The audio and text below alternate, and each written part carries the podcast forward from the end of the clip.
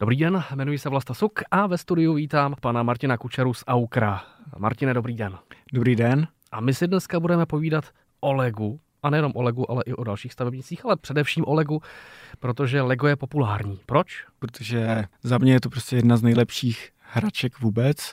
Je populární i kvůli tomu, že vlastně v Legu oni vědí, jak sledovat i jako nějaký vycházející trendy, jak se vyvíjí myšlení dětí a vždycky to bylo o té kreativitě, takže oni vlastně děti v minulosti i v současnosti si k tomu Legu vždycky najdou cestu. Jako teď, když vidíme malé děti, tak různě mají v ruce se mobily, tablety. Vypadá to jako, že už nemají takový zájem o klasické hračky. A Lego, ono se toho jako nikdy nevzdalo, takže mi vlastně přišlo i na tyhle ty moderní platformy, ale umí to propojit i s tím, co si my představíme pod pojmem Lego, kdy jsou to prostě kostičky. A oni umí spojit tyhle ty dva světy, takže to Lego pořád prostě rezonuje v těch dětských hlavách.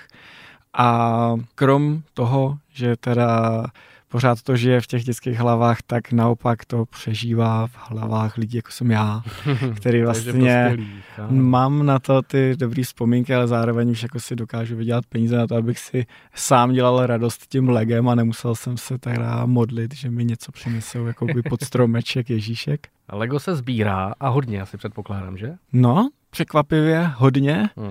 Spoustu lidí by to normálně nenapadlo, že věc, kterou prostě kupují dětem na hraní a často potom to prostě s věkem ztrácí zájem, dají to někam do šuplíku, to Lego se někam třeba ztratí, tak tohle to vlastně nakonec je věc, která jakoby v tom šuplíku nabývá na hodnotě a i rozbalené Lego vlastně si krásně drží hodnotu. Pokud jsou to nějaké jako starší stavebnice, tak i rozbalené prostě mají hodnotu, kterou člověk by se jakoby neuměl sám představit. Podle čeho se zvyšuje hodnota Lega?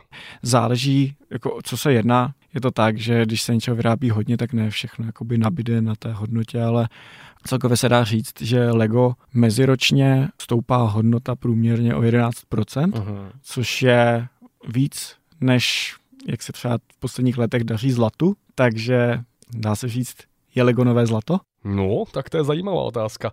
Vyplatí se tedy do Lega investovat? Určitě. Je už docela i dost lidí, i v České republice, které Lego berou čistě jako investiční artikl. To jsou lidé, kteří se tomu věnují naplno, prostě mají už i na to speciální nějaké skladovací prostory, ty Lego nevybalujou, mají to prostě v těch krabicích a postupně jim ta sbírka jakoby nabírá na hodnotě. Dopředu sledují, co se bude vyrábět za nové série, tam se vlastně hledají, co by mohlo mít ten jako sběratelský potenciál, protože těch stavebnic vychází hodně, ale dá se prostě ty lidi, co se v tom pohybují, tak prostě musíme na to mít čich, takže to je něco podobného jako prostě investoři do akcí, taky na to prostě musí mít čich. Jasně, a tak jaké stavebnice mají tedy nejvyšší hodnotu? Uveďte nějaké příklady třeba. Obecně se dá říct, že vždycky mají největší hodnotu věci, co mají přesah do nějaké popkultury, to znamená, že se okolo toho tématu pohybují lidi jako v různých komunitách, jako rezonuje to v té komunitě a je to pro ty lidi důležité, takže samozřejmě potom se to promítá i do toho zájmu o to Lego. Obecně se dá taky asi říct, že prostě čím starší, tím cennější. Co tak nějak jako obecně hodně jako nabírá na hodnotě, tak jsou Lego z řad Star Wars, Titanic, Pán Prstenů, Harry Potter, prostě tyhle ty licence, které opravdu jako pro nás něco znamenají. Jsou to věci, na kterých generace lidí prostě vyrůstala a potom se toho vlastně v srdci nikdy nevzdali. Tohle jsou jako masové sběratelské záležitosti. A zároveň se dá to Lego sbírat i trošku jinak, znamená, nemusíme se specializovat na to, že nasbírám prostě nejvíc Lego Star Wars, protože toho je strašně moc, ale Lego se dá sbírat i trošku jinak. A nemusíme proto mít ani nějaké velké prostě skladové prostory, nemusíme proto mít celé komory, garáže, celý dům rodičů, které vystěhují do domova důchodců. Můžu sbírat třeba jenom jednotlivé figurky Lega a ty taky zajímavě jako rostou na hodnotě podle toho, jak jsou vlastně limitovaná série těch figurek. Už jste zmínil, o jaké modely je největší zájem, třeba Titanic nebo taková branavická škola. Tady může po letech hodnota narůst o 10%, ale co když se kostičky postrácí? Což se může stát. Dají se někde sehnat, aby Lego hodnotu nestratilo? Jo, vlastně na to fungují celá jako internetová tržiště, která prodávají prostě jenom jednotlivý dílky Lega. Takže vlastně se dá říct, že se Lego dá i restaurovat. Jako kdybychom například si představili veteránský automobil, kterému bude prostě potřeba vyměnit kulový čep. U toho Lega je to přesně to stejné, jako vyměníme tam jednotlivý dílky, i když třeba můžou se nám některé postrácet, můžou se některé třeba jako rozbít, tam jsou jakoby tenčí ty kousky třeba nějakých sklíček, tak ty můžou prasknout, všechno se to dá nahradit a to Lego se vlastně dá zrestaurovat. Dají se i na webu najít vlastně plánky všech stavebnic, historicky podle kódu Lega. Ta restauratelská práce vlastně není ani zase tak složitá, ale samozřejmě objednávat si ty jednotlivé kousky může být jako finančně náročnější, protože se to kupuje prostě jakoby po kouscích a může to být i těžký jako se dopátrat, který ten kousek jako potřebujeme. Teď se může i stát, že některé ty kousky nejsou zas tak jako běžný. Myslím si, že to svým způsobem je to i těžší, tahle ta věc, že to je trošku obtížnější. Teď se přesuneme přímo k vám na Aukro.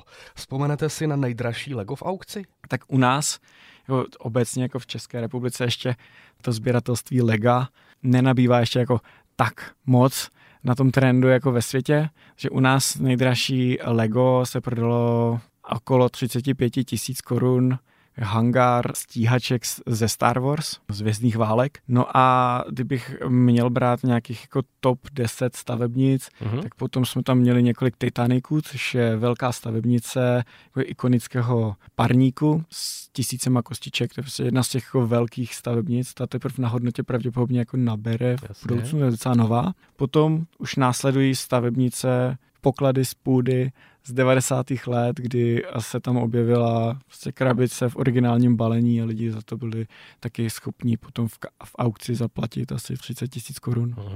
A jak je to ve světě s těmi cenami? No, tam už jako padají hodně zajímavé částky a ještě jako překvapivější je, že tady na Aukru jsme se bavili hlavně o tom, že se prodávají ty velké stavebnice. V podstatě by se dalo říct, jako čím víc dílků, tím více jako za to potom zaplatí.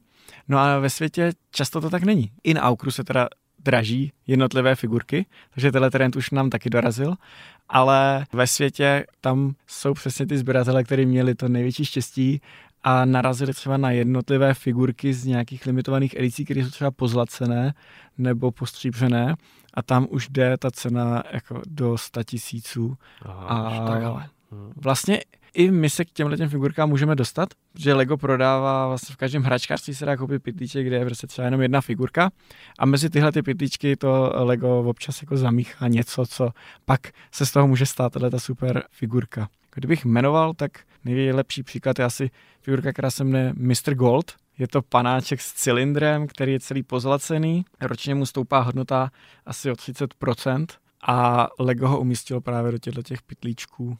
Takže to něco, když se budeme rozmýšlet, jestli si koupíme na poště los anebo figurku Lega, tak možná bych si vzal radši tu figurku Lega. Kdyby chtěl někdo do dražby nějaké Lego dát, co byste doporučil? Jak má postupovat, aby všechno bylo v pohodě? Asi bych to takhle rozstřídil na nějaký 3 postupy. Nejdřív, pokud opravdu se s tím člověk nechce tomu věnovat moc času, tak vlastně může vzít ty figurky a prodávají se na váhu. A na Aukru běží non-stop prostě desítky těch dražeb, hromad kostiček. Nejdražší a největší hromada se prodala na Aukru, asi 44-kilová hromada kostiček za 30 000 korun. Ale prodávají se i menší hromady. A to si myslím, že je super i pro ty kupující, že vlastně pokud chtějí rozvíjet v dětech tu kreativitu, taky můžou koupit prostě takhle hromadu kostiček a hrají si. A nemusí si kupovat nic jako nějakou drahou licenci, prostě drahou stavebnici. No a pro ty lidi, ty prodávající, tak ty prostě nemusí dohledávat krabičky, plánky, kontrolovat, jak jsou na tom s počtama dílků a prostě můžou tu hromadu vzít a prodat jí pořád za jako zajímavé peníze. A může se jednat o mix různých Leg? Jo. Aha. Vždycky je to mix. Jak máte tady několik barev v logu Rádia Blaník, tak podobně vypadají ty hromady Lega. Jasně, a ta další možnost? Pak už to jako je časově náročnější. Buď máme ty Lega postavená, takže vlastně víme, že je to kompletka. Máme k tomu třeba tu krabici, máme k tomu plánek, to je jako ideální scénář, takže pak to vlastně můžeme nafotit a vystavit, prodat, v zásadě jako nejjednodušší cesta. A třetí věc, tak to už právě je to, že jako něco najdu, nevím, jestli je to kompletní a pak buď to můžu zkusit jako sám nějak zrestaurovat, anebo to prodám s tím, že prostě dodám informaci, že nějaké kostky chybí, třeba nevím jaké a nechám to už na tom sběrateli. A pokud je to zajímavý kousek, tak se může jako vydražit za slušnou částku i tak. Jasně. Pojďme ještě k těm dalším stavebnicím. Jaké bodují? obecně se dá říct, že všechno, co v nás nechává nějakou emoci, tak má potenciál stát se sběratelským artiklem. Že u těch hraček to platí jako dvojnásob. Na dětství hodně lidí vzpomíná s jako hodně příjemnou emocí, takže ty hračky nám něco připomínají nám takovou tu bezstarostnost. A u nás například jako starožitné hračky, celkově jako kategorie, je druhá největší v rámci celých kategorie starožitností. Těch starožitných hraček se prodá více než třeba starožitného nábytku, což by člověk jako neřekl tak na první pohled. Tak to je teda hodně zajímavé. Prozraďte, o jaké konkrétní kousky se jedná. Tak je to Cheva, Merkur, Seva, igráček, Playmobil, panenky Barbie, to všechno se může stát, nebo už vlastně stalo sběratelským artiklem. Některé ty kategorie třeba už mají jako mladší tu sběratelskou komunitu, jsou to nějaké třeba Pokémon věci, to ve světě je hodně velká jako záležitost sběratelská, tady v České republice už jsme do toho taky najeli. A jinak nějaké sběratelské kartičky ze školy i z nějaký takový ty, co už v podstatě nikdo nezbírá, nevím tomu třeba Doom Trooper, tak ty taky už mají svoji komunitu, vždycky se to jako nějak dá udat, všechny tyhle věci. No a u těch známějších titulů, jako právě jako Cheva nebo Merkur, tak tam bych řekl, že jako ten odbyt u těch sběratelů je celkem asi jistota, že to někdo bude chtít koupit.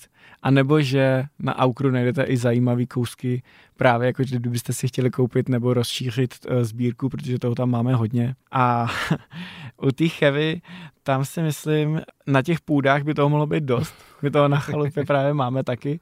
Kdybych jako to chtěl prodat, tady už bude víc takovej ten faktor té raritnosti, protože právě to mám třeba, já bych chtěl prodat tu Chevu, co máme na chalupě, tak já bych ji musel hodit do té hromady na váhu, protože k tomu nemám žádný jako ty materiály.